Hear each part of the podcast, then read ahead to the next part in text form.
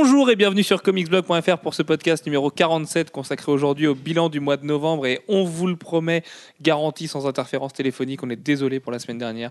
Euh, si vous voulez le petit secret euh, de off de la rédaction, c'est de la faute de Banner qui a fait que d'envoyer des textos pendant l'enregistrement. Donc voilà, à chaque fois que vous entendez grésiller sur le podcast War Ellis, eh ben, c'est lui qui textote à sa chérie et Dieu sait que c'est mal. Euh, autour de la table, ce soir, il manque Gwen, mais on a quand même Manu, Bonsoir. on a Jeff Hello. et on a Alfro. Salut. Qui vont vous parler de tout ce qui s'est passé au mois de novembre. Et on va commencer avec toi, Manu, puisque c'est toi qui l'as choisi avec le succès de DC Universe Online en free-to-play. Oui, c'est un, c'est un jeu qui n'a pas forcément super bien marché quand il est sorti à la base, puisqu'il était par abonnement et ça attire pas forcément grand monde. Un jeu basé sur DC mais par abonnement. Il est sorti sans être fini, surtout. Donc c'était un petit peu Oui, en plus, il- bah, disons qu'après, les développeurs continuent euh, mois après mois de rajouter des, des développements et des DLC. Et du coup, là, ils l'ont passé en free-to-play il y a un mois, un mois et demi, il me semble, euh, Il début y a un novembre. gros mois, ouais. Ouais, début novembre. Et depuis, euh, il a vu son nombre de joueurs bien augmenter. Passé au-dessus Et- de la barre du, du million. Ouais. priori. C'est quand même pas mal hein, pour un MMO aujourd'hui. Ouais, ça, il fonctionne bien et du coup, les développeurs continuent à rajouter des, des, des- des bons développements et ils se permettent du coup maintenant de mettre des DLC payantes euh, sur des nouveaux personnages, des nouvelles parties de monde. voilà. Oui, on passe à la caisse quand même si on a envie de bien jouer. Oui, voilà. Bah, de toute façon, quand ils l'ont passé en free-to-play, il restait la partie payante pour les abonnements premium euh, qui permettent de créer des ligues. euh, voilà, tous les trucs intéressants. Mais au moins, ça, ça permet d'avoir un aperçu du, du jeu sans avoir à l'acheter à la base. Bah alors du coup, je me tourne vers l'ami Alfro, puisque oui, ça nous a permis à tous d'avoir un, un avis sur le jeu, d'y pouvoir poser nos mains dessus. Et le problème, c'est que les nouvelles sont pas forcément très bonnes. Bah, en effet, parce que d'abord, on commence le jeu dans un, truc euh, assez bizarre. Euh, On, débarque dans un tutoriel sans savoir que c'est un tutoriel. Euh, tutoriel qui est quand même très moche, vide, avec euh, des, des ennemis jetables et un, gameplay assez simple. Et du coup, ça donne pas envie de continuer. Et si on persévère, c'est quand même hyper brouillon, hyper répétitif. Il y a des bugs quand même partout. Et il y avait moyen de faire un bon jeu, mais euh, ça a été fait euh, un, peu, un peu à la va-vite. Et, euh, puis en plus, on a, on a quand même un gros problème au niveau du design des personnages, qui, je trouve, euh, font pas du tout d'ici. Quoi. Donc ça, c'est gênant. Ce qui serait sympa, c'est vraiment de jouer avec les personnages d'ici quand même. C'est sûr. Mais après, on Bah, est dans, un, MMO MMO. euh, avec euh, oui, non, c'est juste impossible. Mais du coup, oui, la création de personnages en plus permet pas de s'éclater à mort. On retrouve toujours les mêmes poncifs, les gens qu'on croise ont les mêmes persos, et c'est vrai que ce starter dans ce vaisseau euh, tout à fait affreux, vide et tout ce que vous voulez, c'est pas génial. Euh, pour info, on l'a quand même testé nous sur PS3 pour ce qui est d'Alfro et moi.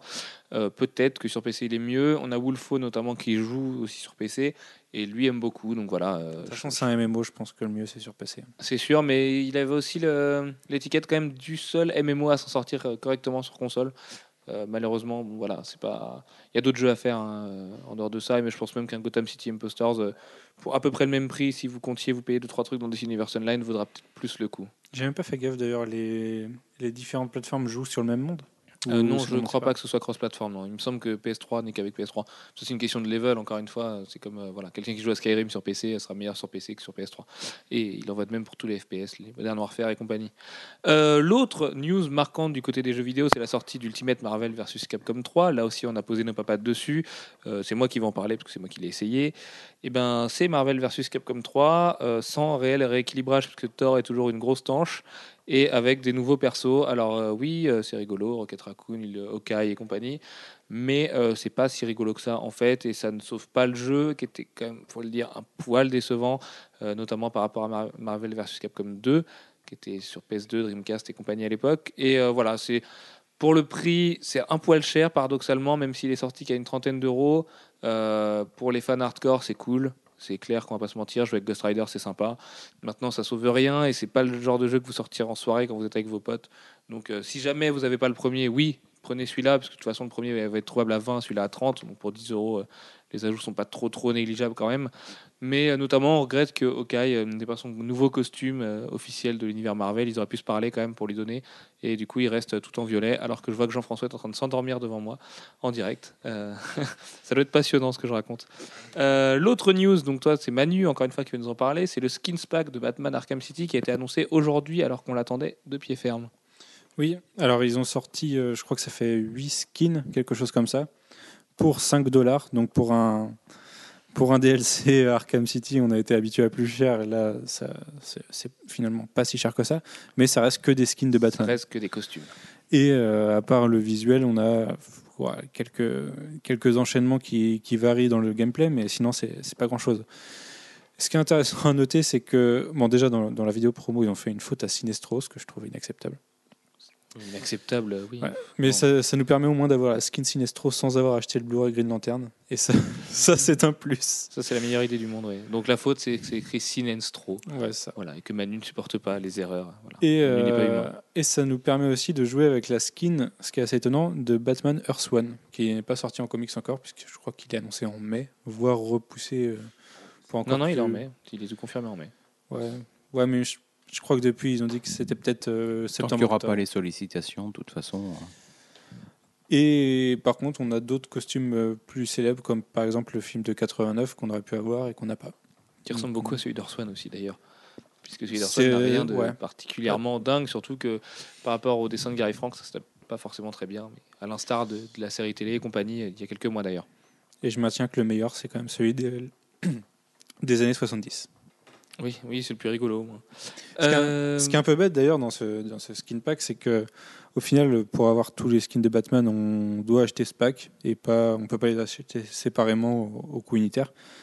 Et du coup, le- l'opération d'avoir les skins gratuites dans le jeu à la base, selon les différents diffuseurs, euh, bah, c'est un peu bidon. Quoi. Bah, ça tombe à l'eau, oui, mais encore une fois, c'était une exclue temporaire. euh, Voilà, Micromania a eu son, son truc.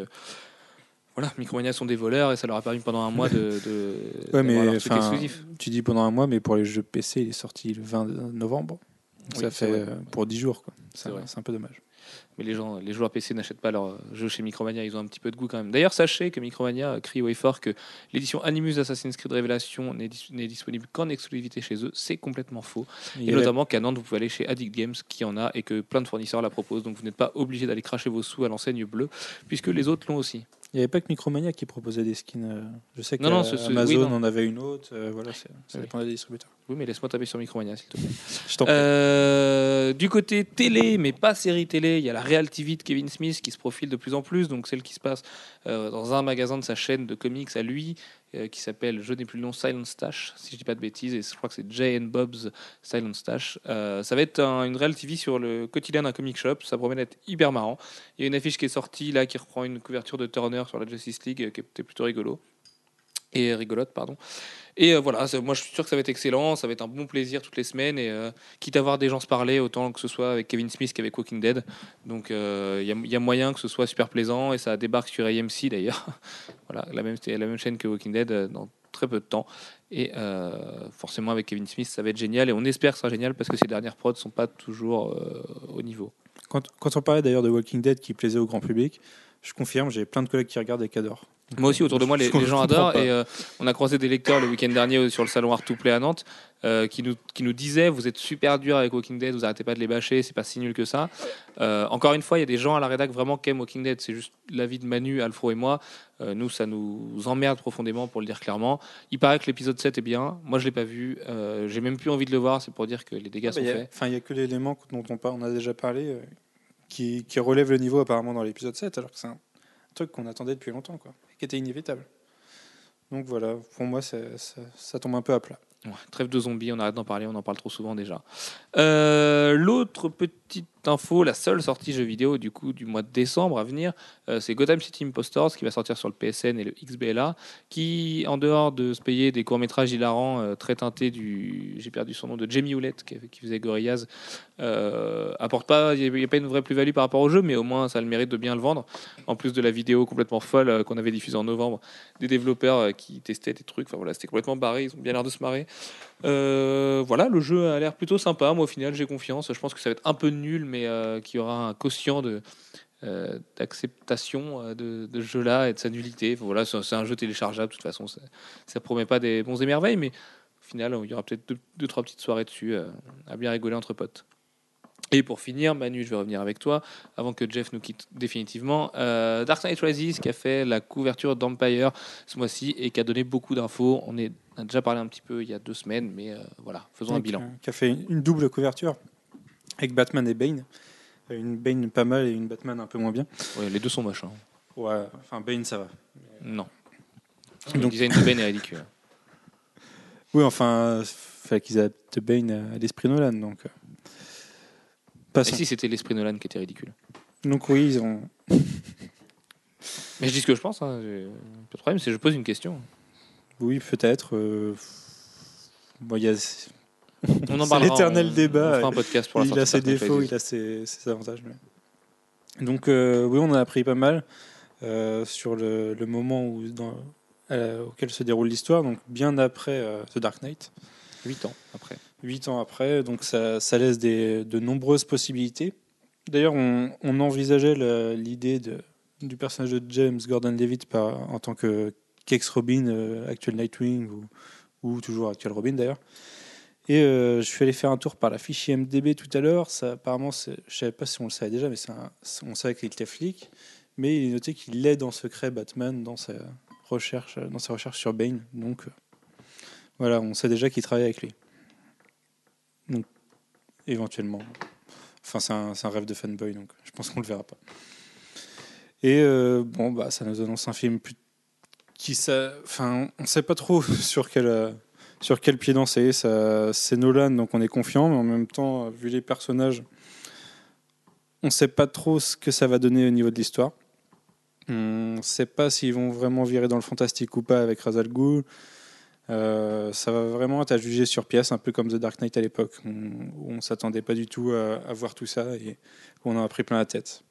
Donc voilà, ça, ça promet. Très bien, wait and see. Rendez-vous en juillet, on vous fera un podcast promis, sur, euh, parce qu'on a beaucoup de gens, euh, de lecteurs qui aiment Nolan et qui nous le crient haut et fort tous les jours. Euh, hop, c'est fini pour la partie jeux vidéo ciné, c'était déjà pas mal d'ailleurs. On va enchaîner avec les... Mac- Manu. Euh, D'ailleurs- Marc Millar mettait sur Twitter, sur Twitter tout à l'heure qu'il avait un débat, savoir quel était, quel était le meilleur euh, Batman entre Christian Bell et Michael Keaton. Bah, Michael Keaton, même si c'est pas non plus euh, incroyable, mais Christian Bell, c'est une telle brêle ce mec. Euh, cinq actus marquantes de novembre. Allez, on va commencer avec la grosse actu. Non, finalement, en fait, euh, novembre s'est réveillé très tard, peut-être presque même en décembre. L'occurrence, c'est décembre, la grosse actu. Euh, non, parce que la grosse actu, c'est pas celle à laquelle tu penses, mais c'est quand même la presque grosse sur laquelle on va commencer, puisque c'est toi qui l'as choisi. C'est le départ de Brian Michael Bendis des Vengeurs en 2012, après 8 ans de bons et loyaux services depuis Avengers 500 euh, en 2004. Voilà, Brian Bendis va laisser euh, son, bébés, parce que c'est beaucoup de bébés, c'est beaucoup de héros, beaucoup de séries. Et euh, en passant par, alors attention spoiler, si vous voulez pas du tout savoir ce qui se passe en 2012, n'écoutez même pas le nom de la série, puisque celui-ci est très évocateur, beaucoup plus que Fear Itself notamment. Euh, voilà, on vous donne rendez-vous dans 5 minutes. À ciao ciao. Donc oui, donc le crossover 2012 Marvel, ce qui se cache derrière ces fameux teasers It's Coming et derrière ces dossiers euh, à travers lesquels nous n'avons pas été forcément très clairvoyants, c'est Avengers versus X-Men. Euh, voilà, donc c'est- bien ça, le gros machin écrit par les cinq pas a- architectes de Marvel. C'est pas qu'on n'a pas été clairvoyant, c'est qu'on a, on savait beaucoup trop par rapport à ce que ça va être au final en fait. On ne sait pas ce que ça va être au final. On a quelques pistes, notamment ce soir. On a eu un live event euh, qui confirme juste une chose, c'est que ça risque de pas être si énorme que ça. Mais euh, c'est sûr qu'on a peut-être vu, on attendait peut-être trop de ce machin-là. Maintenant, euh, Manu, tu voulais toi revenir sur le départ de Brian Bendis, qui est assez euh, symptomatique de la fuite qui se passe en ce moment chez Marvel. Symptomatique de la fuite, je sais pas, c'est peut-être plutôt annonciateur de quelque chose pour le futur de Marvel justement. Euh, ce qui est sûr, c'est qu'il part après 8 ans de bons et loyaux services sur Avengers. Il a commencé euh, au moment de Avengers Disassembled, donc euh, on va dire le début de la grosse période actuelle des Avengers, qu'il avait, qui a amené au New Avengers, puis à Civil War et toutes les équipes Avengers qui ont suivi. C'est lui qui est derrière beaucoup d'events euh, Marvel de ces dernières années. Et euh, on se retrouve aujourd'hui avec un, nouvel event qui est censé prendre racine dans House of M, du coup qui date de 2005, si je ne m'abuse, et qui devrait impliquer aussi la sorcière rouge. Donc, euh, pour moi, le départ de Bendis, c'est peut-être plutôt la fin d'une époque, en fait. C'est la concrétisation de tout ce qu'il a amené depuis 8 ans et, et qui pourrait éventuellement mener vers un, un reboot Marvel euh, comme on le préconise depuis, euh, depuis quelques semaines déjà. On y revient dans 5 minutes sur le reboot. Voilà, donc c'est la fin d'une grande époque. On ne sait pas sur quoi, enfin, à quoi on va avoir le droit par la suite. Est-ce qu'on va avoir le droit à, la suite des Avengers actuels euh, par une autre équipe? Euh, bon, on, a, on a encore de, beaucoup de, de très bons scénaristes chez Marvel qui pourraient reprendre, le, qui a- pourraient reprendre la suite. Ce C'est une certitude, hein, de toute façon, que tu vas avoir une série Avengers après, quoi qu'il arrive. Oui, on va continuer avec Avengers. séries. La question, euh, c'est de savoir si on sera dans un nouvel univers Marvel ou pas. ah, Voilà. Mais on y revient, je vous dis, euh, vous emballez pas trop sur le reboot, on va en parler beaucoup dans 2-3 minutes. Euh, D'ici ça- là, toi, ça, c'est un peu comme le, le coup de, de Robin dans Dark Knight. quoi. C'est- pure, pure spéculation de fanboy. Très bien.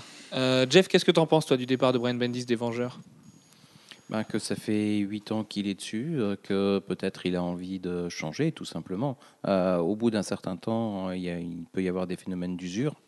Euh, et même d'un point de vue créatif, ça peut être bien d'aller voir autre chose, d'aller faire autre chose.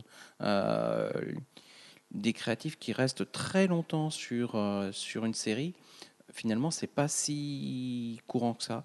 Et euh, souvent, ils ont envie d'aller voir ailleurs au bout d'un certain temps. Mm. Donc, 8 ans, c'est déjà énorme. Mais là où c'est un peu paradoxal, c'est que là où Bendis donne son meilleur, c'est sur une série qu'il écrit depuis presque même plus, plus de 10 ans, euh, puisque c'est Ultimate Spider-Man. Et c'est c'est là où il, il bat sa pleine mesure. Et du coup, euh, on peut se dire qu'il a peut-être encore des choses à raconter avec les Vengeurs, notamment sur la frise d'Avengers 5, où tout n'a pas été dit. Euh, où est-ce que ça va se caler, cette fameuse histoire d'Ultron l'année prochaine, s'il y a déjà Avengers versus X-Men, qui sera donc forcément dans les titres Vengeurs Ben, je pense aussi que sur euh, Avengers, il a beaucoup plus de contraintes qu'il en a sur Ultimate Spider-Man. Les Avengers sont au cœur de l'univers Marvel actuel pour des raisons de cross-marketing De- aussi. depuis qu'il est là, de toute façon. Depuis qu'il est là, de toute façon, mais aussi, je pense que c'est un peu la feuille de route qu'il a eue. Euh, et puis, euh, du coup, le, bah, ça donne beaucoup moins de liberté créative euh, parce que à chaque fois, à chaque fois qu'il y a un event, ben, ils sont au cœur de cet event, donc il est coincé à chaque fois. Alors, dans un sens, c'est très bien pour lui parce que un grand nombre des events en question viennent de lui, mais pas tous. Et ça peut être une, euh, ça peut devenir une contrainte, surtout quand il y a d'autres architectes qui, qui viennent euh, s'ajouter euh, à Bendis et que du coup il se retrouve coincé à devoir faire des choses qu'il n'a pas forcément envie de faire avec avec les personnages avec lesquels il a envie de travailler. Bon, au bout d'un certain temps, c'est bien de partir, c'est bien d'aller faire autre chose. Ultimate Spider-Man, il n'a pas du tout les mêmes contraintes que, que sur les Avengers, donc il peut faire un peu ce qu'il veut. Puis même là, on sent sur euh, toutes ces séries Avengers qui tournent un petit peu à redire les mêmes choses de la même façon. Et il commence à être un petit peu en panne d'inspiration au final et euh, peut-être que ça lui fera du bien aussi de- d'aller voir ailleurs, quoi, histoire de prendre du frais. Allez voir ailleurs, vous suggérez une autre maison d'édition Parce que pour l'instant, il annonce qu'il reste chez Marvel. Non, non, c'est sûr que non. Bendis, c'est Marvel, ce sera Marvel, c'est, ça reste Marvel. Voilà, il a connu Image, puis Marvel, et je pense pas qu'on puisse le voir du côté de DC. Du côté des mutants, par contre, c'est quelque chose de très pensable. C'est quelque chose qu'il a pas beaucoup attaqué jusqu'à aujourd'hui, à part avec House of M, notamment, qui est un petit chef-d'œuvre. Euh, moi, ce, que, ce qui me plaît dans cette histoire, c'est que Brian Bendis, je pense que c'est un des meilleurs auteurs de sa génération, complètement sali par, euh, c'est vrai, le travail purement alimentaire qu'il a fait sur les Vengeurs ces dernières années. Mais c'est un mec qui a un potentiel que peu d'auteurs ont. Et je pense peut-être même qu'il est potentiellement l'un des meilleurs auteurs de l'industrie. Et euh, tout le monde lui crache dessus. Euh, Quand on annonce son départ, les gens n'arrêtent pas d'applaudir à quatre mains. Et c'est vrai que finalement, c'est peut-être une bonne chose qu'il fasse autre chose, qu'il se pose pendant un moment. Peut-être qu'il arrête d'écrire, qu'il écrive un peu pour le cinéma. On sait que là, en ce moment, il est très impliqué sur Powers. Qu'il fasse des trucs chez Icon euh, qui valent le coup, parce que c'est pas le cas de Brillante.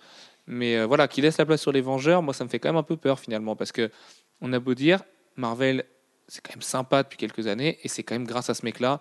Et euh, souvenez-vous à quoi ça ressemblait Marvel avant 2004. Et ben, je peux vous dire que c'était beaucoup moins sympa et qu'on a beau lui cracher dessus et dire que c'est un mec qui écrit euh, en mode automatique et euh, qui est une grosse brêle et qui a pas d'inspiration et qui fait toujours la même chose. En attendant, moi, le mec qui m'a sorti des House of M, des chefs-d'œuvre absolus, des, les New Avengers, c'est une très bonne idée. Avengers Disassemble, c'était excellent. Euh, Il y en a d'autres de- depuis. Moi, Siege, ça m'a plu. Euh, Moi, c'est avec ça que j'ai commencé les Vengeurs, avec euh, Disassemble puis New Avengers. voilà, après, euh, avant ça, ça c'est vrai qu'il a sorti des merdes par contre. Secret Invasion, oui, c'est une merde. Il est tellement prolifique qu'il peut pas faire que du bon. Les Vengeurs dernièrement, c'était pas génial. En plus, c'était plus de la faute de John Romita Jr. que de la sienne. Mais bon, c'est vrai que c'est un mec qui a besoin de, de retrouver de sa superbe et si ça doit passer par une phase de, de non-écriture ou de, de, de laisser son bébé à être Brubaker, par exemple. Moi, j'imagine bien Brubaker sur les Vengeurs. Ça pourrait être marrant, hein, un peu à contre-emploi. Euh, bah voilà. Il est déjà sur Secret Avengers. Autant pas, ouais, euh, mais c'est c'est tellement bon, c'est- particulier Secret Avengers que. Et en plus, il y est plus. Oui, c'est vrai que c'est Warren Ellis depuis un moment et que c'est quelqu'un d'autre qui reprend derrière Warren Ellis. Et c'est Nick Spencer, c'est ça qui revient après. Ouais, c'est ça. Remender, c'est ça. En même temps, il vient d'être annoncé comme un des, des cinq architectes de Marvel. J'ai du mal à croire qu'il soit vraiment mis en retrait dès l'année prochaine. À mon avis, il va rester sur quelque chose de gros, peut-être en changeant ou peut-être en, en préparant quelque chose, mais il sera toujours là. Oui, mais les architectes, ça fait deux ans maintenant que c'est sorti, et on sait que c'était pour par rapport à Avengers versus X-Men euh, de 2012 du coup. Donc voilà, ça se trouve après on n'entendra même plus parler des, architectes, et tant mieux parce que mettre Ed Brubaker même niveau de Matt Fraction, c'est quand même sacrément emmerdant. Euh, bon allez, pour revenir à quelque chose de plus franco-français et laisser la maison des idées deux petites minutes, on va vous parler des invités d'Angoulême. Alors sachez qu'on aimerait pouvoir vous en dire beaucoup plus parce qu'on a de la chance, on est bien informé. Euh, on peut quand même vous dire que Ankama ramène Brian Azzarello et que c'est quand même pas rien. Euh, qu'il y aura également Run, euh, Blacky, donc Guillaume Saint-Gelin qui seront là, Davy Mourier aussi, donc ça c'est pour nos chouchous. Il y aura également une, une ou un auteur de manga, je sais plus, qui s'appelle Atseshi Kuneko, euh, pardonnez-moi si je me trompe, que je connais pas perso, mais qui paraît, enfin paraît-il est un très ou une très grosse auteur euh, du côté de chez elle. Et euh, il y a également Marco Rizzo qui a fait Mafia Tabloids, dont on vous a fait une review, euh, Victor Kalchelev qui fait Blue Estate, qui sort chez Image et également chez Ankama. Et du côté des autres éditeurs, Delcourt prépare de très belles choses que tu as invité aussi, comme tous les ans. Les habituels euh, auteurs présents chez Delcourt, mais euh, Dieu sait que la qualité est là, donc euh, autant passer en privé. Et du côté de Panini, on a envie de dire pour une fois, en étant un petit peu mauvaise langue, ça va être très gros. Ça vient de l'autre côté de l'Atlantique. Voilà, ils ont enfin franchi le pas. Et puisqu'on leur tape dessus assez souvent comme ça, disons-le, Panini fait beaucoup d'efforts pour 2012. Donc on peut, on peut leur, mettre ça à crédit. Et notamment leurs invités du côté d'Angoulême devraient impressionner beaucoup de monde. Et allez-y, venez à Angoulême cette année, faites-nous confiance. C'est pas des branquignoles que, Panini a invités. Euh, c'est deux très gros auteurs, euh, notamment un qui fait de très belles choses sur un héros tisseur new-yorkais, et puis l'autre euh, qui sortirait peut-être d'un crossover avec Matt Lanter Fraction. Voilà, mais à part ça, on n'a rien dit. Sur ce, on va parler de quelque chose de beaucoup moins dangereux pour nous et notre éthique et le fait de nous faire taper sur les doigts derrière. C'est la plus grosse annonce du mois de novembre, euh, celle dont on parle à demi-mot parce qu'il ne faut pas trop le dire depuis des années. Grant Morrison a été attaché au projet. Euh, finalement, il n'y est plus, mais Dieu sait que les auteurs qui sont dessus, c'est quand même pas de la gnognotte, puisqu'on parle d'un projet qui réunit aujourd'hui, alors qu'on ne les connaît pas tous, Darwin Cook, euh, J.G. Jones, qui n'est pas non plus une brêle dans son genre, qui a fait Final Crisis, qui est très discret comme artiste, mais qui est très très fort. Et surtout, euh, Andy et Joe Kubert, c'est Watchmen 2. Alors, Alex, est-ce que tu peux nous présenter vite fait celui qu'on appelle Watchmen 2, qui n'est pas une suite, rassurez-vous? Alors, en fait, ça va être une série de mini-séries qui va se concentrer sur euh, chaque euh, personnage incarnant les, Watchmen et qui va, qui va raconter en quelque sorte leurs origines. Quoi. Ça va être le préquel au Watchmen d'Alan Moore. Et du coup, chaque mini-série aura ses auteurs et ses, enfin, ses différents dessinateurs et différents euh, auteurs. Et du coup, on sait que Joe Kubert et Andy Kubert euh, risquent de faire euh, du, Night Hall, alors père et fils. Ce serait logique étant donné la relation qui, qui unit les deux dessinateurs. Et que Darwin Cook et que Darwin Cook du coup va écrire sans doute un comédien qui sera euh, illustré par euh, J.J. Jones donc et pour les autres euh, les deux les deux autres mini-séries on ne sait pas encore quels seront les personnages ni les auteurs mais vu les, les noms qui sont dessus on peut s'attendre à du très très lourd du très très gros et c'est à à peu près le seul moyen pour DC de faire euh, accepter la pilule au final. Parce que effectivement, c'est euh, pas le bon moment, ni, euh, ni- Enfin, ils ont rien à vendre avec ce Watchmen 2, c'est juste pour, euh, pour le balancer là maintenant. Et, Tirer sur la corde. ouais, voilà, c'est ça. Il, il faut qu'ils réactivent un petit peu la licence, histoire d'attendre euh, qu'il y ait euh, quelque chose de véritable à raconter avec ça. Et du coup, bon, bah, voilà, ils sortent leurs grosses équipes créatives, euh, des gens qui font pas forcément beaucoup de travail, mais euh, qui attirent toujours des, des lecteurs. Quoi. Voilà. Toi, Jeff, qu'est-ce que tu en penses? Est-ce que c'est un petit peu euh, trop tôt ou euh, fait comme ça assez gratuitement? Parce que c'est vrai qu'on aurait pu attendre les 20 ans de Watchmen, ou, enfin, ou d'ailleurs c'est peut-être déjà passé. Euh, non, si? Oui, c'est déjà passé, oui, forcément, bon. oui. C'est la même- c'est l'année de ma naissance en plus, Watchmen. Je sais pas, je pense que s'ils le font, effectivement, c'est certainement pour des raisons de, euh, de copyright, d'une part. Alors, est-ce que c'est trop tôt? Est-ce que c'est trop tard? Euh, Est-ce que c'est souhaitable même? Ça, c'est une autre histoire. Euh, bon, on aura sans doute droit à quelques histoires sympathiques euh, qui apporteront finalement rien de plus à la série en tant que telle. Mais bon, pourquoi pas? Après tout, on est dans des domaines de fiction. Tant que tant qu'on n'essaye pas de, de poursuivre euh, la- Faire la suite, ouais. le cycle initial, euh, moi ça me va. Moi, Voilà, moi, parce que c'est faire un peu insulte au, au, au- cycle initial qui, qui, qui est bouclé. Sinon, perso, moi, j'ai j'ai rien contre tant que c'est bien fait et que ça respecte l'œuvre originale et que voilà, c'est pas juste pour faire de l'argent. Si c'est fait à la Ah bah, va-vite avec un pour scénario, faire de l'argent aussi. oui. Mais ça peut être fait. Oui, mais c'est fait. C'est pour faire. Tous les comics sont faits pour faire de l'argent. Donc, Absolument. On est dans un monde capitaliste. Mais euh, Non, celui-là, il est, il est peut-être fait pour faire beaucoup d'argent. voilà. Mais si derrière il y a de la qualité, pourquoi pas? Bah, Le problème, c'est que autant euh, Dieu sait que Darwin Cook est un de mes artistes préférés, que j'adore J.J. Jones, que j'aime plutôt bien Andy Kubert et que j'ai le respect, euh, un respect infini pour Joe, euh, quand même, Alan Moore est tellement au-dessus de la masse et tellement un génie dans l'écriture que, que du coup, euh, moi, ça me fait quand même un petit peu flipper cette histoire.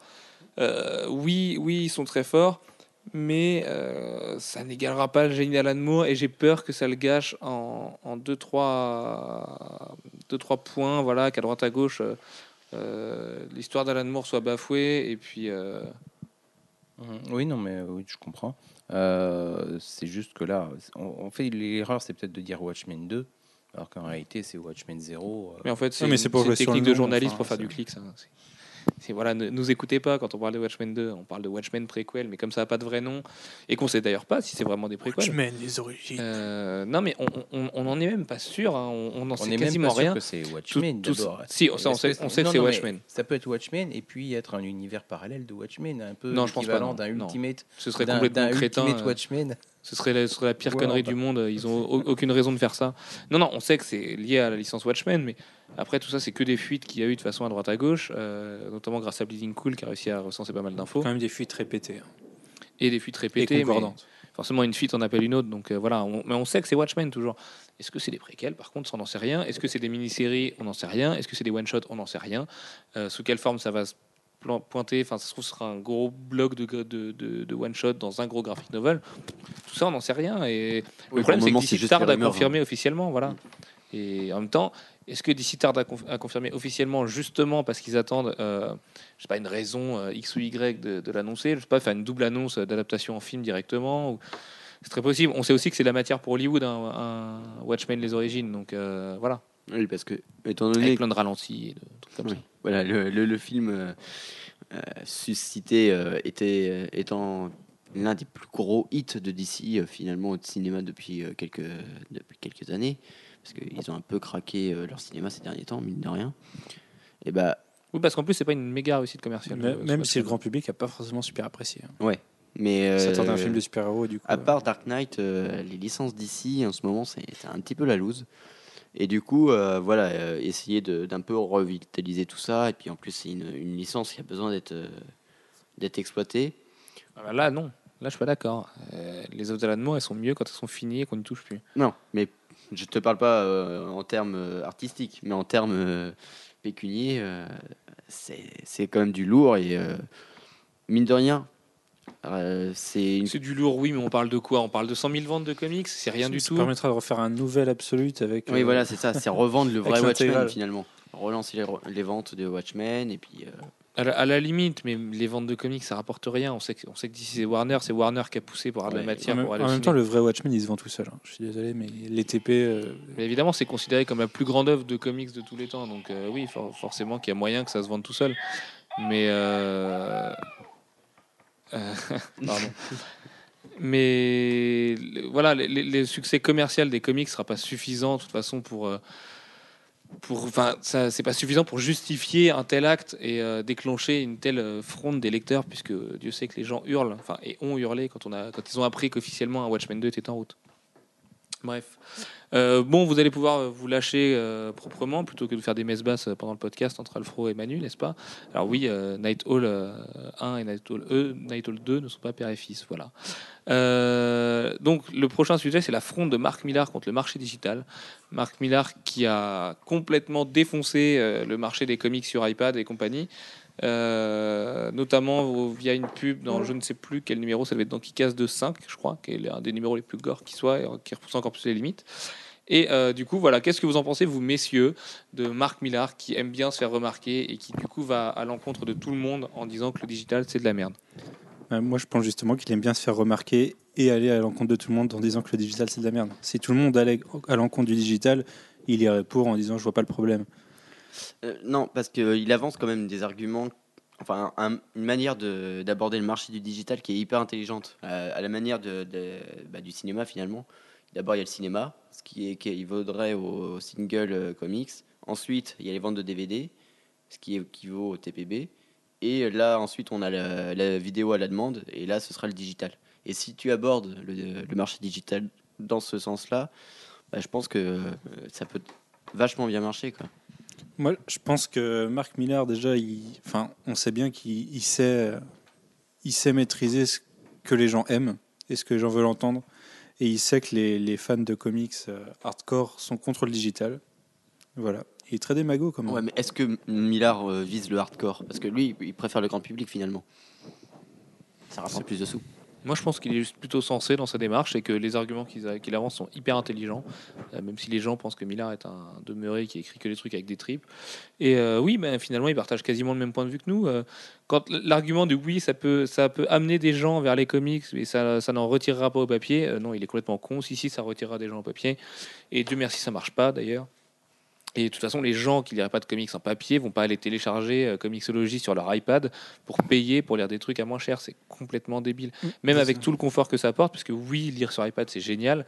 Non, ça ne fera pas grandir les ventes de l'industrie. Si on, parle de 1% aujourd'hui le marché digital, malgré tous les efforts qui sont faits, c'est juste ridicule. Les gens euh, ont de quoi bouger leur cul dans un comic shop et surtout penser aux commerçants et aux fournisseurs qui eux se, font complètement zapper de l'équation. Alors certes, c'est génial. Moi, quand on m'avance euh, aujourd'hui, euh, oui, Marvel propose les comics trois semaines après à un euro de moins, enfin un dollar de moins. Bah oui, d'accord, sauf que Marvel s'enlève deux, deux intermédiaires et Dieu sait qu'ils s'en mettent encore plus dans les poches pour un truc qu'ils impriment même pas, que vous pourrez pas garder et vous pourrez pas vous dire oh putain génial j'ai 2 gigas de comics C'est sûr que que, j'ai acheté. que 2 euros, enfin, ouais, 3 ou 2 dollars le, le comics digital, c'est vraiment du vol. Pour, pour 30 mégas de comics digital, oui, c'est du vol. Ouais. Vous n'avez pas, de- vous avez pas de papier, vous n'avez pas de variant cover, tout ça, vous oubliez.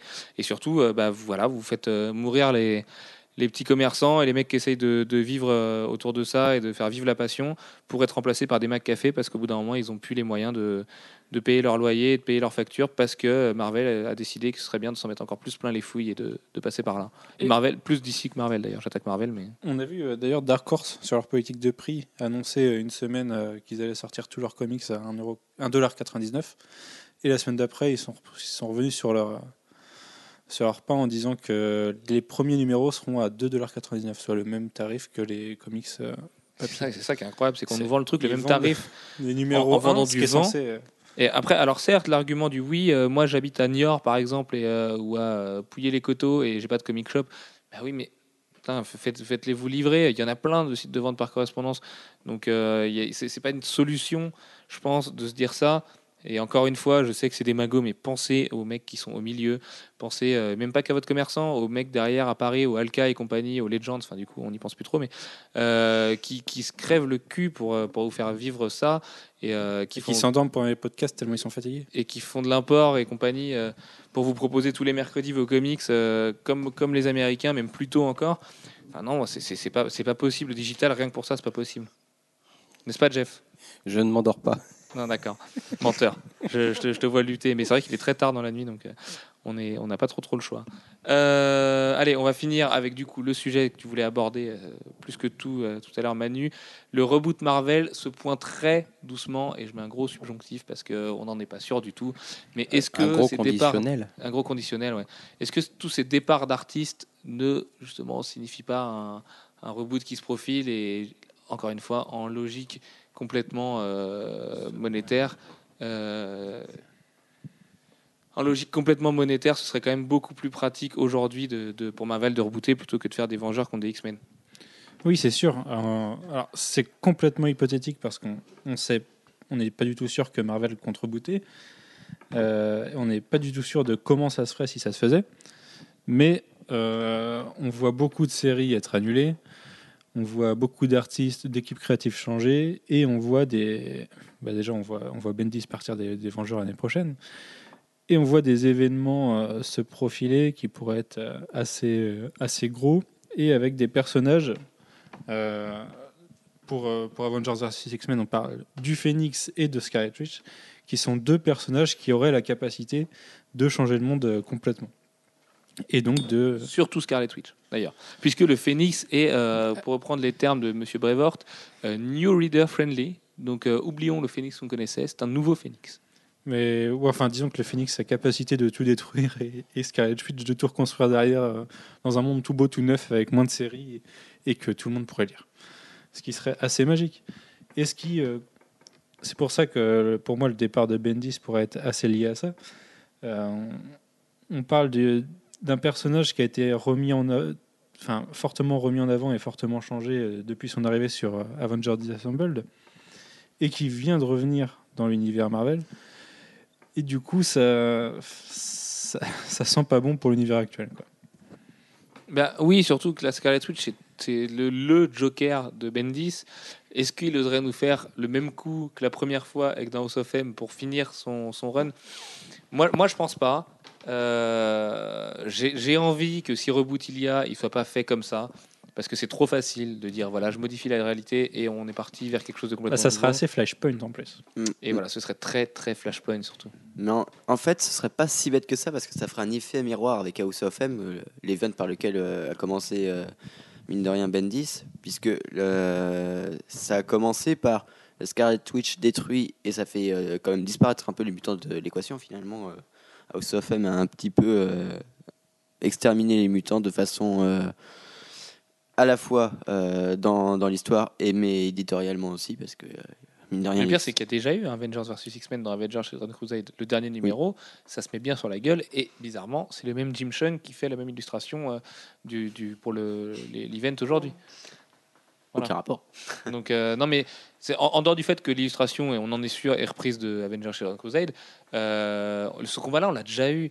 Donc, si c'est encore pour une fois pour se taper. Enfin, si six mois après, on se tape encore dessus par rapport à la Scarlet Witch et que Jim Chung n'a toujours pas rendu ses deux derniers numéros de Children Crusade, bah, ça tourne un peu en rond. Et, et si ça, ça justifie un reboot, c'est quand même un petit peu. euh, voilà. Il y avait- il y avait d'autres manières de faire.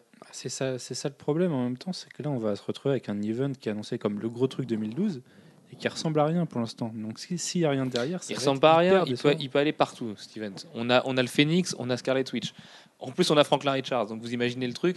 On peut, en un claquement de doigts, Marvel peut redémarrer au numéro 0 ou moins 1, ça se trouve, demain, et Non, et changer toute la phase de l'industrie des comics. Il y a juste les trois personnages les plus puissants de l'univers. Maintenant, si c'est juste pour nous dire, Hum, dis donc, ça me plaît pas, j'aimerais beaucoup changer la réalité, comme c'était le cas chez DC, bah non, ça marche pas. Euh, une fin, un univers, ce serait le truc le plus burné de tous les temps. Et on parle pas forcément d'une mort ou de quoi qu'est-ce. euh, Il peut, ça- il peut y avoir une fin, voilà, comme ça. Le jour où Stanley mourra, ça se trouve, euh, il y aura une fin à Marvel. Euh, mais juste quelque chose qui fait que c'est fini et qu'on repart sur des bases saines et pas sur des Eh, s'il vous plaît, c'est quoi la continuité de tel ou tel héros? Ça, On n'en veut plus. Chez DC, on voit que ça marche pas si bien que ça finalement, puisque voilà, on est en Ouais, numéro 4 et ils l'ont fait au- un petit peu au milieu quoi. Bah c'est oui. ça le problème de DC. Ça, ils n'ont pas été francs quoi. DC, on l'ont fait dans l'urgence pour pas couler. Marvel a quand même des, des assises financières qui sont tout autres. Euh, on voit que tous les artistes partent des grosses séries, laissant la place à des petits jeunes. C'est quand même que ces mecs-là, ils préparent un truc derrière. C'est que euh, si on a 12 numéros dessinés à 5 euh, de Avengers, Avengers vs X-Men, c'est juste pour nous faire patienter pour quelque chose derrière. Donc ce reboot, il peut que exister. Bon, Comment l'amener? Je suis pas absolument convaincu que ce soit un reboot. Euh, je pense aussi que euh, Marvel a, a bien analysé euh, la manière euh, dont DC avait travaillé en amont et peut avoir décidé, pour des raisons de buzz, pour des raisons commerciales, de, de commencer à faire les, les mêmes choses. C'est-à-dire on retire un certain nombre de personnes pour préparer un event. Et comme euh, ben, on retire euh, des grands noms, euh, vous allez forcément penser qu'il va y avoir un reboot. Et ben, pas forcément. Ça peut être autre chose. Oui, ou un- quoi Un resserrage de leur ligne, un truc plus carré, quoi.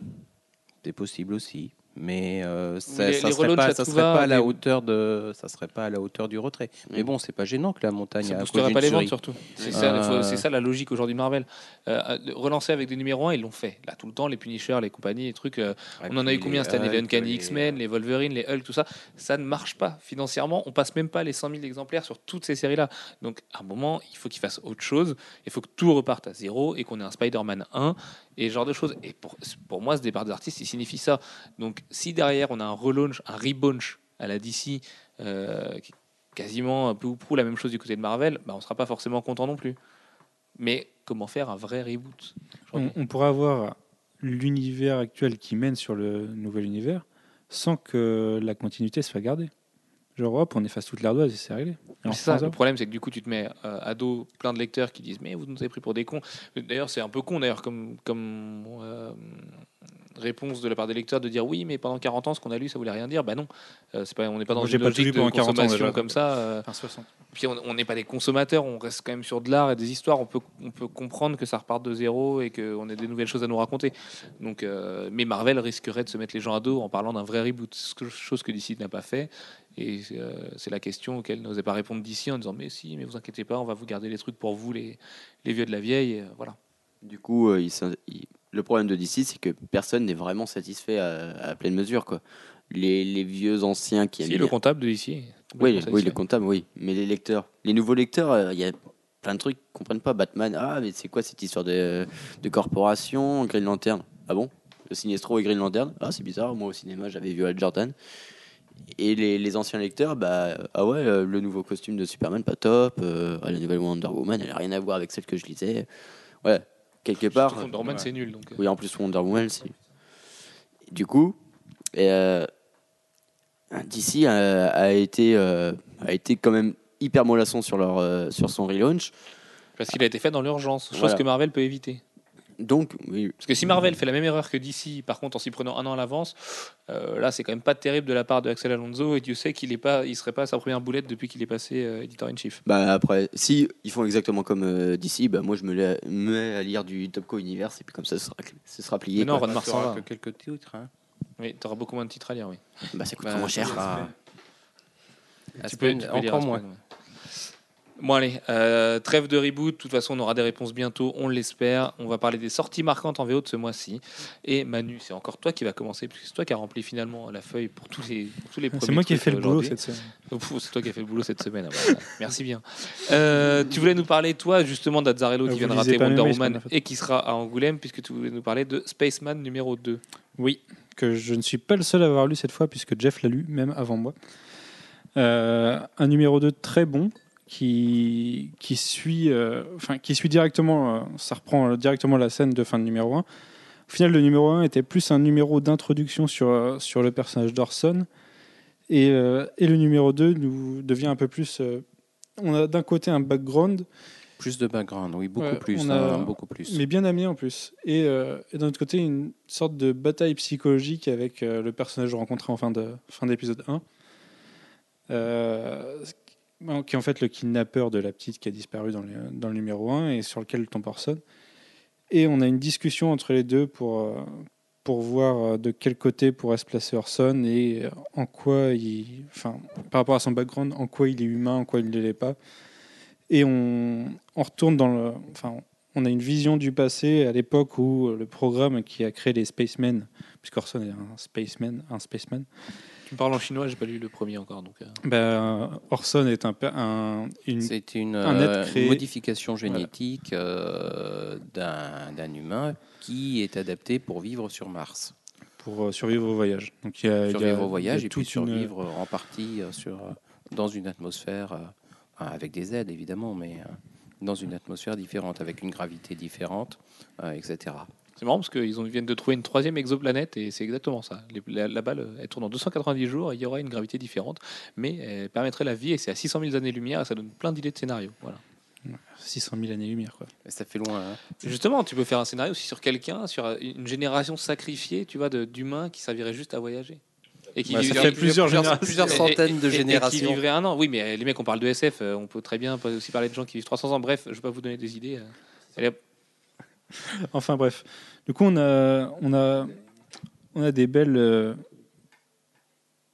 Oui, enfin, 600 000 années-lumière en voyageant, voyageant pas plus vite que la lumière, tu même 600 000 ans pour y aller. Enfin bref. Oui, c'est de la Donc, distance. Orson. 600 000. Donc Orson, on, on, on voit son combat face à, face à cet homme pour prouver qu'il n'est qu'il est pas un monstre au final et refuser de, de céder à, à ce qu'il lui propose.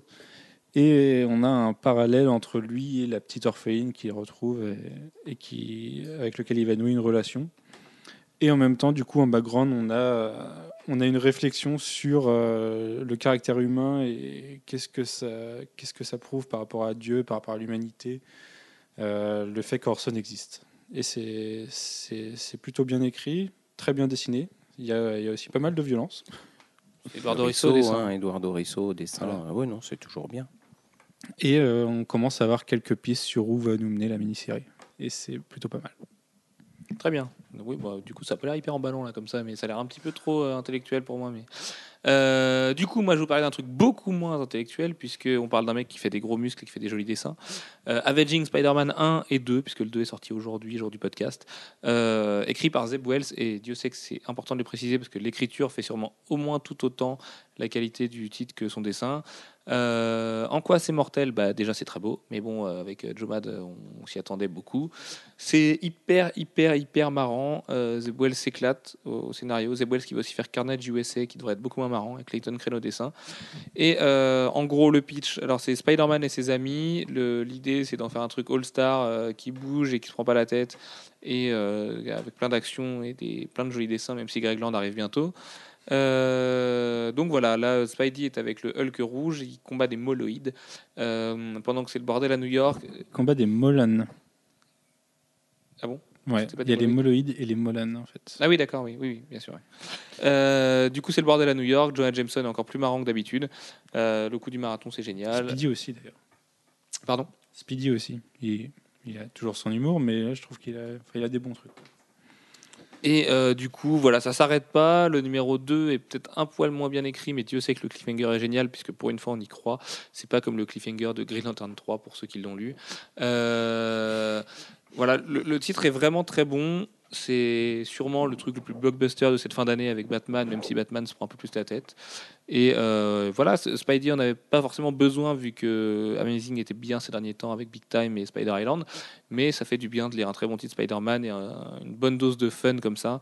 Et euh, notamment au sujet des moloïdes, bah, c'est beaucoup mieux que Jason Aaron, euh, Wild Sportacho sur Incredible Hulk. Et euh, c'est un, un vrai immanquable. Prenez-le en TP, ça va relier les, les trois, les trois numéros de Jomad avec sûrement plein de bonus. Ce sera du pur bonheur. Et vivement que ça arrive en VF, ça devrait arriver dans le mensuel Avengers de Panini qui commence en janvier. Et voilà, ça vaut tout simplement le coup. euh, pas grand-chose de dire, à dire de plus. Le, reli- C'est- le sort en février d'ailleurs, je crois. en- Ah, c'est bien possible. ouais. Chose comme ça. Ouais, le, le hardcover du coup, mais ça va être un hardcover à 40 euros pour trois chapitres. Marvel sait bien faire ce genre de choses. Il me semble pas qu'il soit à 40 euros justement. Je crois que les prix avaient été annoncés et qu'il était à 20, euh, 20 et quelque chose. C'est quand même très cher pour trois épisodes. Ça reste quand même très cher pour trois épisodes, quoi qu'il arrive. Mais bon, le nom de Jomad fera vendre un peu tout et n'importe quoi. Donc, euh, donc voilà, c'est puis c'est Jomad. Bon, Profitons-en, si- il y a reste plus plein qu'un de bonus chapitre. avec plein de avec plein de crayonnés, euh, plein de concepts, euh, ça peut être très sympa aussi. Ouais, ouais. Et puis comme euh, Jomad n'en fait que trois pendant un moment, avant de revenir dans longtemps, euh, on en profite parce qu'il n'y a plus que 22 pages de Jomad à se mettre sous la dent avant l'année pro- Enfin non, d'ailleurs ce sera en janvier. Euh, voilà, donc profitons-en parce qu'après c'est Greg Land. Mon Dieu, parons-nous en courant. Sur ce, toi Manu, tu voulais nous parler un petit peu de Batman 3, qui est un petit peu ton coup de cœur de ce mois-ci, de Scott Snyder et Greg Capullo, donc un autre dessinateur qui déchire absolument tout. Oui, on avait, enfin, on avait déjà fait des louanges sur le 2 euh, le mois dernier. Et on a déjà parlé du 3, je pense. Euh, pour dire que c'était super génial, qu'il y, a- il y a une narration absolument extraordinaire. Euh, des dessins de Capullo magnifiques, même si, oui, euh, oui, les personnages euh, masculins bruns se ressemblent tous. Ouais, enfin, Mais- ils sont que deux donc. euh. Ils sont que deux, mais Ils sont juste de tailles différentes. à peine, à peine. Mais on a, on a une très bonne histoire, on a un, un background sur, euh, sur Batman euh, et Gotham City surtout. Euh, une sorte de redcon, euh, plutôt pas mal, et qui peut amener des choses intéressantes. Avec, avec un cliffhanger d'ailleurs qui, qui peut ressembler à celui de Green Lantern, mais euh, on sait qu'ils vont bien s'en tirer, contrairement à Green Lantern. Ouais. Après le cliffhanger du 1, on était un peu déçu et au final, on a vu que ça a été parfaitement maîtrisé dans le 2. Donc là, je pense que le 4 euh, traitera ça bien. Ouais, D'ailleurs, enfin, je pense que, je, je sais plus, je crois que c'est Jeff qui trouve que Batman est un boulet à la fin du 3. Je pense qu'on verra que c'est pas Euh, je totalement un boulet. c'est pas moi. hein. C'est Oui. l'autre. Dans l'autre, Jeff, oui. excusez-moi. Oui, oui. Jeff the Wonder. Jeff the Wonder. Juste pour rebondir, il sort pas du tout en février, il sort au mois de juin. Et euh, par contre, c'est vrai qu'il est pas très cher, il est à 25 dollars et il y aura les 6 premiers numéros. Ah, Les six donc premiers ce- numots pour donc 25 ceux de dollars. Greg Land Ah, ça, aussi. Voilà. Ah, C'est- mois de contre, juin C'est c'est assez intéressant. C'est un de Greg Land et deux de Lenny Liu, il faut le dire. Voilà. Ça Ah. sort en juin 2012. Ah, c'est vrai que c'est du coup pour le prix c'est intéressant. ouais. Donc, euh, en quoi attendre. Batman déchire Euh, Bah oui, Scott Snyder est génial. Je crois que c'était ça que tu nous disais, Manu. Voilà. Narra- narration. euh, bah, Scott Snyder et Greg Capullo, ils font une super équipe.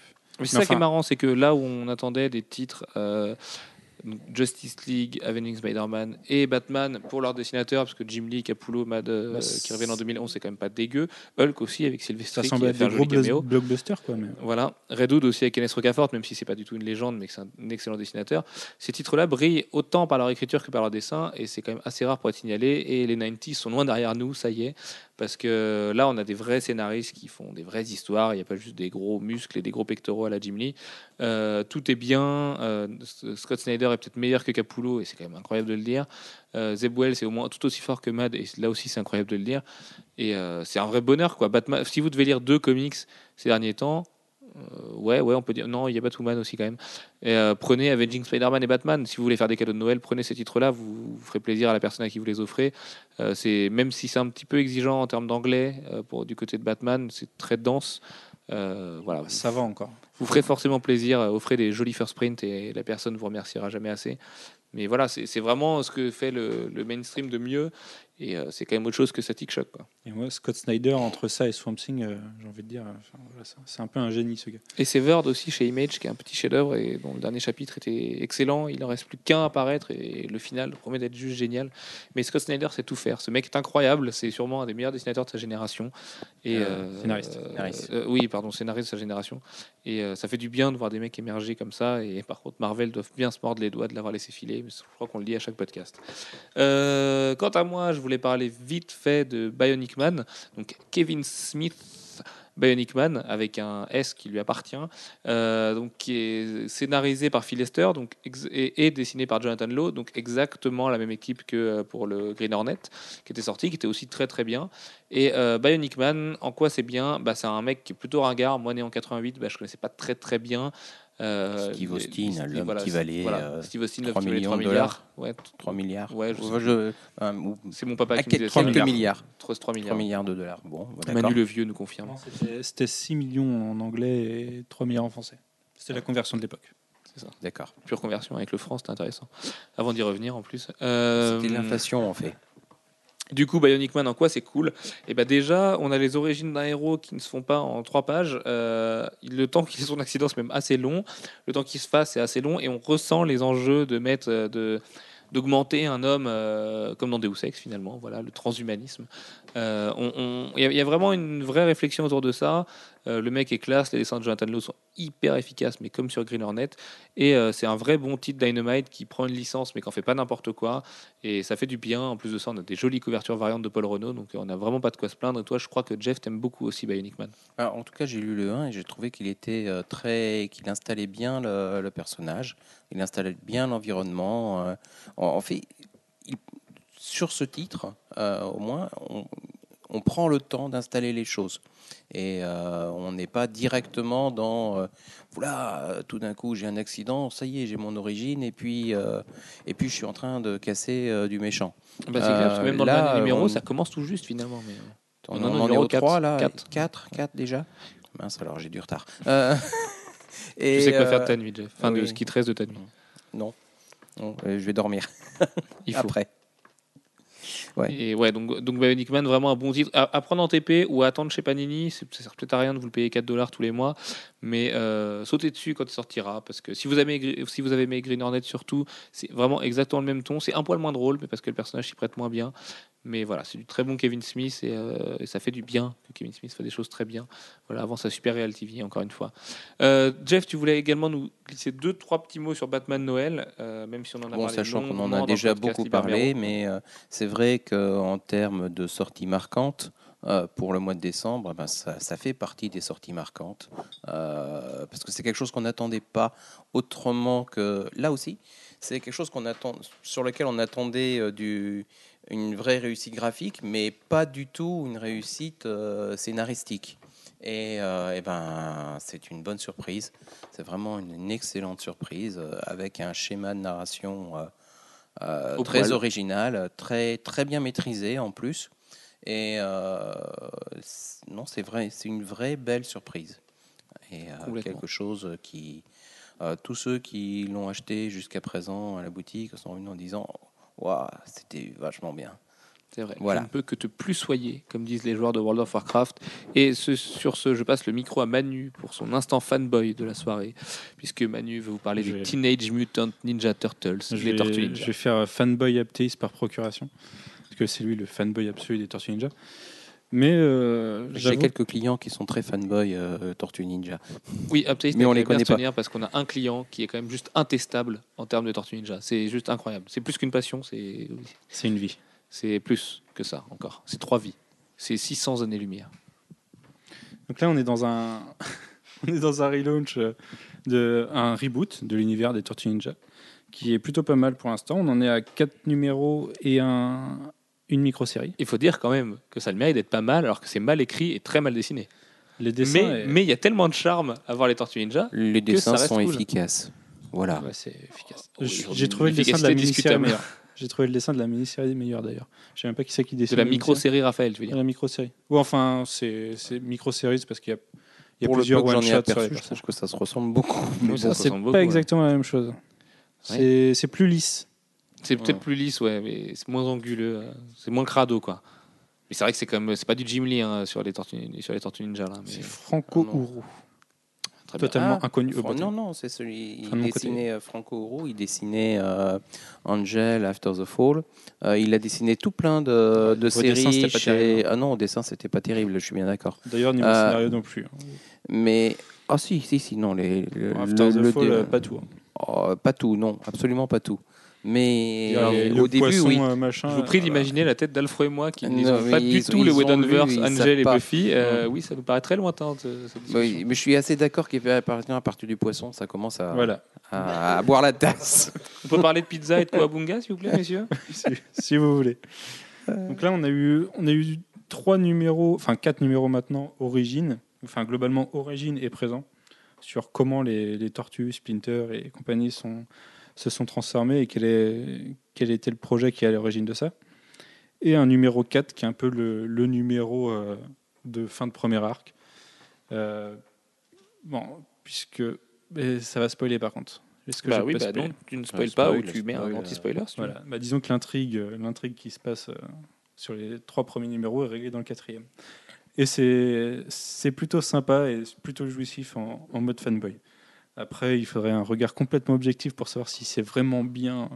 Je pense que de manière complètement objective, c'est pas terrible du tout. hein, mais euh, Non, si c'est bien. Non, si, je t'a- je t'assure. Et voilà, donc tu es le fanboy Mais t'as de pas base. lu, tu peux pas Mais dire. si, je les ai lus. J'ai lu 1, 3 et euh, moi, T'as lu moi, un je et trouve, trois, quoi. moi, je trouve ça génial parce que je suis un fanboy. le, mais... le 3 est, le 3 est pas terrible, terrible. Non, le 1 non plus. Et Moi, je suis euh, pas moi, je trouve ça fanboy cool et parce je que je trouve suis un ça vrai plutôt fanboy. sou- Et, mais plutôt c'est- sympa. c'est c'est assez mal dialogué, c'est plutôt mal écrit, l'histoire n'a rien d'original et surtout très mal dessiné. Donc ce titre n'a rien pour le sauver, si ce n'est que c'est la magie des Tortues Ninja et c'est mortel de retrouver les Tortues Ninja 20 ans après. Donc euh, voilà, le titre est immanquable, mais le titre, c'est pas un bon comics. C'est juste que ça, parle à une fibre qui est juste intestable dans les trois quarts d'entre nous. Et euh, voilà, les lecteurs penseront la même chose, j'en suis sûr. Tu- t'extasies pas devant les Tortues Ninja, mais putain, qu'est-ce que c'est cool de retrouver Casey Jones, Splinter, euh, Donatello, Leonardo, Raphaël et euh, Michelangelo.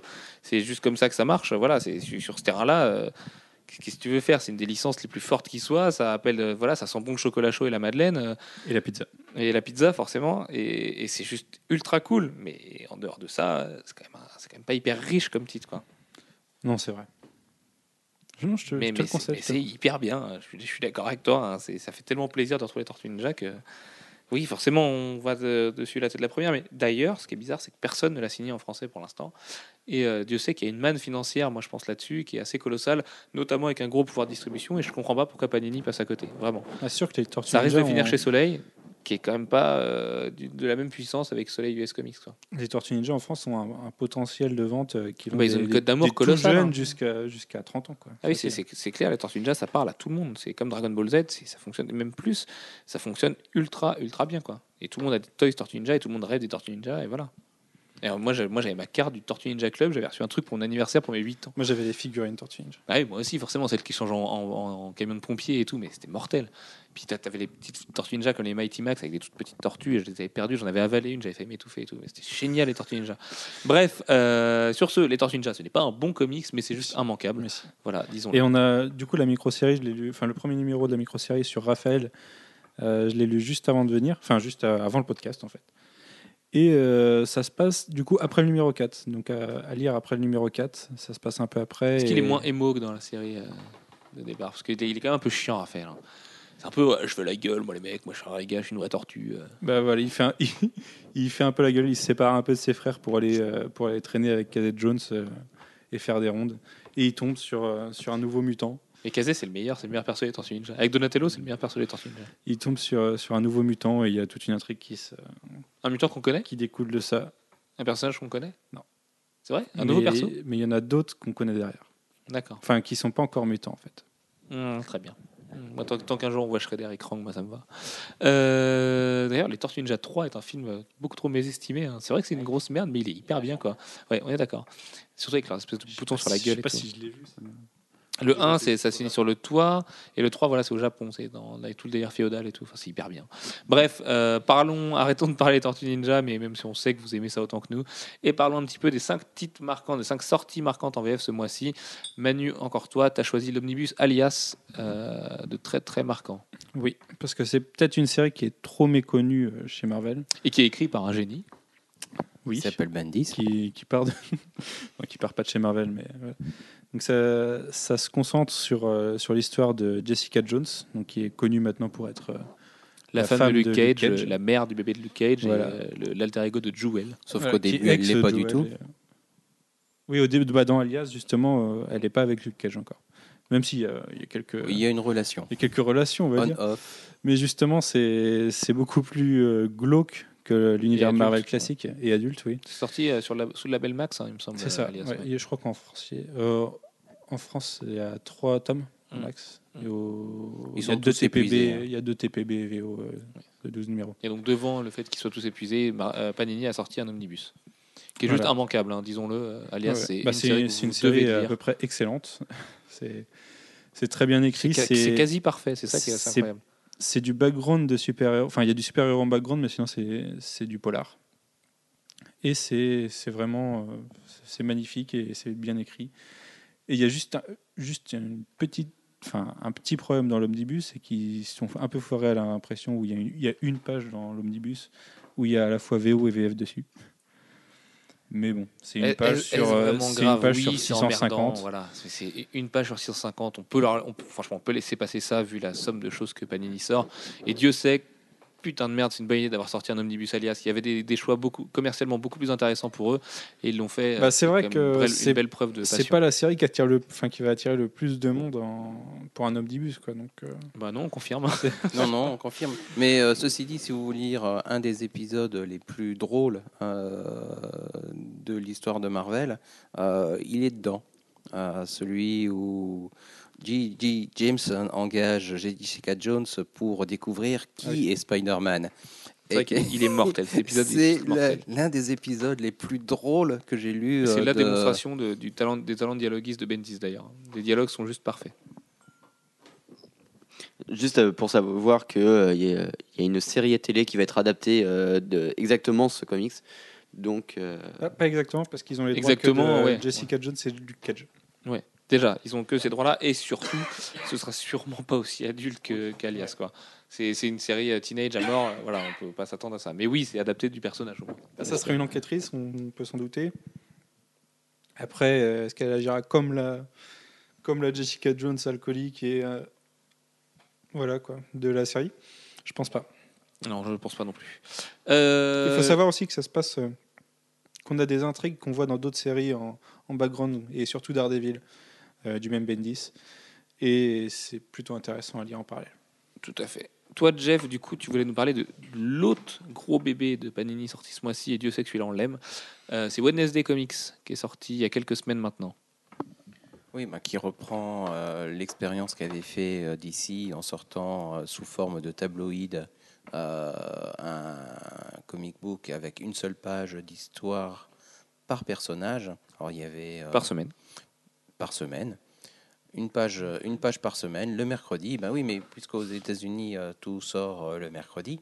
Donc, on avait un, un hebdomadaire avec, euh, je sais plus, 13, euh, 12 ou 13, je sais 12, plus. ouais. 12 ou 13 euh, personnages différents, chacun avec son histoire euh, d'une page qui suivait dans le numéro suivant, avec euh, des auteurs euh, rares pour certains d'entre eux, euh, des, trai- des traitements de personnages euh, inhabituels. Enfin, et des expériences graphiques, euh, enfin, quand on voit le Wonder Woman euh, avec tout plein de textes partout. Et Qui est des tout, tout mimi, constructions tout de choupi, pages, tout kawaii, non, mais oui, qui est très dense. mais euh, très très très très dense. Euh, bah voilà, c'est c'est un bel objet. C'est quelque chose de peu courant dans, dans l'univers euh, des comics en général, et euh, c'est vraiment un bel objet. Voilà. Ça marche. On va pas insister plus longtemps parce que le Qui est podcast déjà épuisé, est-ce que je commence à qui est déjà qui s'éterniser. était ouais. qui, voilà, qui pour l'anecdote est déjà Panini, épuisé. ouais. euh, avait prévu des ventes euh, assez faibles et euh, en fait euh, au résultat des courses C'est- pas réellement ça non plus. euh, faut pas trop leur jeter la pierre là-dessus. C'est surtout que Panini perd la licence d'ici dans, euh, aussi dans 23 jours maintenant et qu'ils ont un an pour les vendre derrière et donc ils pouvaient pas se permettre d'en imprimer beaucoup. oui mais là ils ont tout vendu Et euh, Donc, là, du coup, tout a été commandé par les libraires, donc euh, c'est encore dispo en librairie, mais ça ne sera surtout pas réimprimé derrière. Ils ont un an pour les vendre. Tout à Je fait. croyais que c'était jusqu'au qu'au 31 décembre. Non, non, en fait, Ouais, après, après, ils ont après, le ils ont droit un an pour vendre ce qui est voilà. Donc après, qui est ils- déjà sorti donc tu peux imaginer que Panini va faire des offres commerciales absolument colossales euh, en novembre prochain, et euh, ce sera le moment d'aller se gaver sur des trucs que vous avez ratés euh, ces dernières années. Euh, quant à moi, je voulais évoquer très très très rapidement, parce que je ne veux pas vous saouler avec Marc Millar une deuxième fois, le Kick-Ass Deluxe qui est sorti en VF, qui reprend les deux tomes VF sortis sans la faute. Alors voilà, il s'appelle Romita Junior, il ne s'appelle pas Romta Junior. Euh, bah, c'est plutôt immanquable si vous l'avez pas jusqu'à aujourd'hui, parce que Kick-Ass c'est mortel, et que le Deluxe est à 28 euros, et que c'est pas vraiment du foutage de gueule, parce qu'il y a 8 chapitres, il y a des bonus. Euh, voilà, ça vaut le coup, Kick-Ass c'est cool. Et euh, si vous voulez le mettre à côté de votre Blu-ray de ce fabuleux film de Matthew Vaughn, bah il y a pas de mieux, il y a, il y a rien de mieux que ce que ce Deluxe. Donc voilà, jetez-vous dessus. Et du coup, toi, Alex, tu voulais nous parler vite fait de Spider-Man Big Time qui vient de démarrer tout juste dans Spider-Man ce mois-ci en kiosque en VF. Ouais, c'est le. bah, en quelque sorte, le, le reboot. Non, le relaunch euh, Spider-Man. C'est. euh, Encore. encore. Mais là, c'est bien.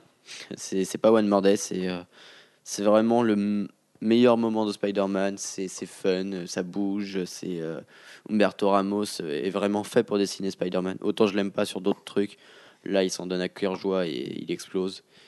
Et euh, Dan Slott écrit. euh, c'est pareil. Dan Slott, je suis pas hyper fan sur d'autres trucs, mais sur Spider-Man, il s'éclate. Et c'est vraiment du tisseur comme on l'aime. Il y a de l'action, il y a de la romance, et c'est surtout euh, hyper rythmé. Quoi. On, à aucun moment on s'ennuie. C'est euh, c'est assez parfait. Et du coup, bah, s'il faut commencer euh, Spider-Man à un moment, c'est maintenant parce que il n'y a rien, rien acheté. C'est sûr, il y a écrit en gros euh, Spider-Man change de costume. Oui, c'est ça. Ce n'est pas forcément le meilleur argument de vente. Euh, voilà, on a été gentil avec Panini, mais non, ça, non, c'était pas terrible, ça, messieurs, messieurs italiens. Euh, du coup, pour le passer très vite fait, parce que le podcast s'éternise un petit peu, il y a Thor 2 qui est sorti ce mois-ci en Deluxe, donc euh, de Straz, Olivier Coppel et Marco Djurdjevic. C'est la fin du run de Straczynski. C'est- Là aussi, c'est plus qu'immanquable. C'est aussi excellent que la première moitié. C'est très beau, c'est très intelligent, et c'est beaucoup mieux que ce qu'a fait Matt Fraction, qui a réussi à ruiner le meilleur personnage de Marvel en quelques mois. Donc voilà, jetez-vous dessus, les yeux fermés, c'est juste excellent. Et toi, Jeff, tu voulais nous glisser deux petits mots rapidement sur Tarzan de Russ Manning, qui est sorti chez Soleil US Comics. Oui, parce qu'il y a déjà plusieurs euh, numéros de sortie. Je crois qu'on en est au 4 maintenant. Euh, Russ Manning euh, avait pris euh, Tarzan depuis. Enfin, avait repris derrière d'autres auteurs Tarzan aux États-Unis. C'est quelque chose qui paraissait dans les années 60-70 euh, chez Sage Édition. Et euh, c'est vraiment très, très sympa. Euh, assez adulte aussi euh, pour l'époque. Et avec toute une mythologie autour de, Tarzan qui est explorée. Euh, Donnez-lui une chance, c'est vraiment très sympa. Voilà, parce que c'est pas pas un gros succès de vente, loin s'en faut. Mais Putain, c'est Tarzan, quoi, quand même. C'est quand même cool, Tarzan. C'est le mec. Alors voilà, pour vendre Tarzan, on Moi, peut je sais dire pas, quoi quand je pense à Tarzan, je pense à Christophe Lambert et ça me crée un blocage. Mais oui, Non, mais non, p- ça, pense ça, à la c'est- magnifique couverture de Paul Renault ça, sur c'est Lord of the Greystoke. Jungle. euh, ça c'est Greystoke, c'est pas Tarzan. pense, pense au fait que John Carter est du même auteur. Enfin voilà, il y a plein de trucs pour vendre Tarzan. Et, et non, c'est vrai que c'est mortel. Puis Russ Manning, c'est quand même un artiste de légende. Donc euh, oui, c'est quand même le, le moment de, de le découvrir. Euh, bon, allez, pour finir ce podcast très rapidement, parce que Dieu sait qu'on s'éternise et que tout le monde a envie d'aller se coucher, je vois Alex et Jeff qu'on peuvent plus du tout de leurs yeux. Euh, sur la vie du site, on peut vous parler d'une grosse surprise pour le mois de mars. Alors, on sait que le module communautaire prend du retard. Euh, la vie privée de chacun fait qu'en ce moment, on n'a pas forcément le temps de bosser à mort euh, sur ce genre de choses, mais ça vient, ça vient, on y est. Voilà, Gwen notamment euh, pond euh, une jolie base de données. Alors, à quoi ça pourrait bien servir? Mais tous les jours, il est dessus. Donc, faites-lui confiance, ça va tout déchirer, au moins on l'espère. Et au mois de mars, vous aurez une surprise encore plus grosse, mais celle-là, on peut pas trop trop en parler. Mais croyez-nous, faites-nous confiance, c'est de taille euh, de taille Angoulême par rapport à site internet. Voilà. Euh, et qu'est-ce qu'on va faire en décembre? Bah oui, bah en décembre forcément, on change d'année. Et du coup, comme vous avez pu le voir, si vous nous suivez sur Facebook et si vous ne nous suivez pas sur Facebook, c'est pas terrible. Euh, Il y a une grosse et sur Google oui, Manu me rappelle qu'on est également sur Google et que vous pouvez nous suivre. C'est comme ça qu'on dit sur Google pou- vous pouvez nous plus un toujours. mettre dans nos cercles. C'est ça, venez dans nos cercles, on sera bien dans nos cercles. Euh, bref, le 31 décembre, il y a une soirée euh, du Nouvel An qui se passe au Ferrailleur à Nantes, qui est un bar du hangar à bananes. Euh, les fêtards et les gens qui nous écoutent, qui connaissent le hangar à bananes, savent que c'est pas le dernier endroit pour se la mettre. Du coup, ça va être la grosse fête. Venez déguisés en super-héros, il y aura des lots, des concours. On sera sûrement dans un état second, voire tertiaire, et on se marrera bien tous ensemble pour fêter l'année prochaine. Et voilà, de, de, c'est de 22h à 6h du matin, on va bien rigoler. Et puis, Dieu sait que le lundi, tout le monde va avoir les yeux qui vont coller au bureau, mais c'est ça qui est rigolo. Sur, et c'est gratuit, évidemment, me souffle Manu. Et il y a trois DJ, il y a trois sets de DJ, euh, il y a de quoi se marrer. Euh, voilà, il y aura des gens déguisés en Flash, en Wonder Woman partout, euh, peut-être des filles déguisées en Supergirl, hein, qui sait. Et euh, il y aura au moins des filles mignonnes, je peux vous l'assurer. Bref, euh, sur ce, on vous souhaite une Quelle bonne version semaine. de Supergirl? Euh, la, la version avec la jupe la plus courte, pas celle de Mahmoud Asrar. Euh, sur ce, bonne semaine à tous. Ciao, ciao, gros bisous, ciao. Salut Bye bye.